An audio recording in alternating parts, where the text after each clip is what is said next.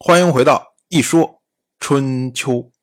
鲁国第十七任国君鲁申进入在位执政第十五年九月十四，秦国和晋国在韩原交战。所谓韩原，就是韩地的外面的原野，这么个意思。晋夷吾他的战车陷入了泥泞之中啊。这个马呀，左右盘旋呐，啊嘶叫。可是呢，这个车就是出不来。我们要说啊，一般情况下，像春秋时代这些战车陷入泥潭这种事情是很正常的事情。这个时候呢，应该是由车右下车，然后在后面推车，然后把这个车给推出来。可是呢，它盘旋不出。当然，一方面可能是这个马的问题，一方面呢，则是这个车右不合适的问题。所以这个呢，都是战前的时候庆正提醒他的，可是呢，晋夷吾不听，所以才导致了这样的状况。这个时候呢，正好庆正从旁边杀过去，晋夷吾就呼叫庆正，说：“哎，快快来帮忙，快来帮忙，我出不来了。”可是这时候的庆政啊，跟晋夷吾之间嫌隙已深呢，一看，看不听老人言，吃亏在眼前吧。自己掉进去出不来了，我之前跟你怎么说的呀？不听我的话。然后清正就说：“啊，他说不听劝谏，不接受占卜的结果，你进夷吾，你这就是一路在求败啊！你现在要败了，你跑什么跑啊？接受命运吧。”说完了，哎，驾着车走人了。这儿我们要说。这个庆正之前最早的时候，他建议晋夷吾让他卖粮给秦国，晋夷吾不听，然后导致了这场战争。战前的时候呢，这个庆正又说你不要用郑国的这些马匹，因为他不熟悉环境，容易受惊。这晋夷吾不听，结果导致了现在的状况。我们说啊，庆正在。这个角度上来说，他是个头脑非常清晰的人，有想法的人。但是你庆正，你食人俸禄，你不为人担忧。用今天的话讲，这是极其缺乏职业道德的行为。当然了，这个也跟晋夷吾本身的做派有关。所以我们说啊，这个事情上是君臣两失，大家都有错。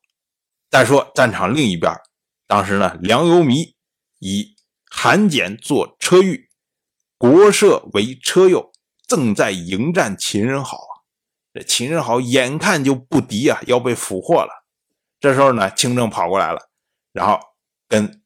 梁由弥说：“说，哎，说那不好了，那个国军那边出事了，陷到泥里边出不来了，怎么都出不来，你赶快去帮忙。”然后梁由弥一听，哎呦，这么大的事儿啊！说赶快转头驾着车跑去救援晋夷吾。这是梁由弥的失策。你战场上这个形势啊，瞬息万变。你晋夷吾已经在那儿陷了半天了。你这会儿再去救援，哪儿能救得及呀？相反，如果你把秦人好俘获了，搞不好那边俘获了晋一武，这边俘获了秦人好，我们还可以交换俘虏，这还可以继续打下去。可是呢，你放了秦人好，你让秦人好走掉了，然后呢，你去找晋一武，结果到了晋一武那儿一看，哎呦，人已经被逮起来了，这是人财两失啊，两边都捞不到。那这一下，最终扳平两军的机会也丧失了。秦国俘获了晋夷吾，然后就打算撤军。晋国的大夫一看，哎呀，国君没了，这没发生过这种事儿啊！什么时候国君说被人家给俘获了？然后他们呢，就披散了头发，把自己的这些营帐全部扒起来。跟在秦军后面，当时呢，秦人好就派人去跟他们解说，说啊，你们几个人呢，有什么可以忧愁的呀？寡人只是跟着你们的国君到西边去，这是为了应验晋国的妖梦，岂敢造次啊？哎，秦人好的意思就是说啊，哎，你不要觉得说我俘虏了你们国君要怎么样？你们晋国不是有深生显灵的预言吗？不是说这个有罪的人要受到惩罚吗？所以呢，我带着你们的国君往西边去，就是为了应这个预言。那我能对他怎么样啊？算起来他也是我亲戚啊，他的姐姐可是我的夫人呢。所以你们放心，不用担心。就我这些晋国的大夫，三拜棘手啊。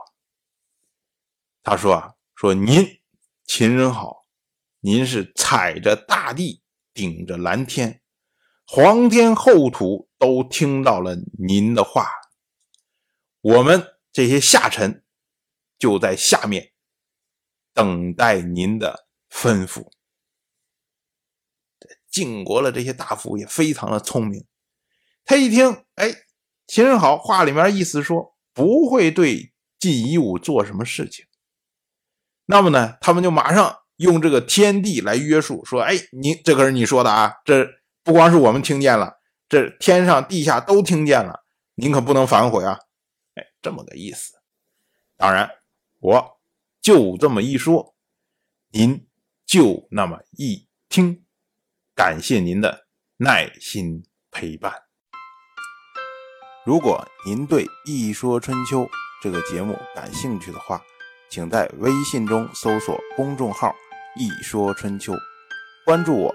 您不仅能得到《一说春秋》文字版的推送，还可以直接和我互动交流。我在那里等待您的真知灼见。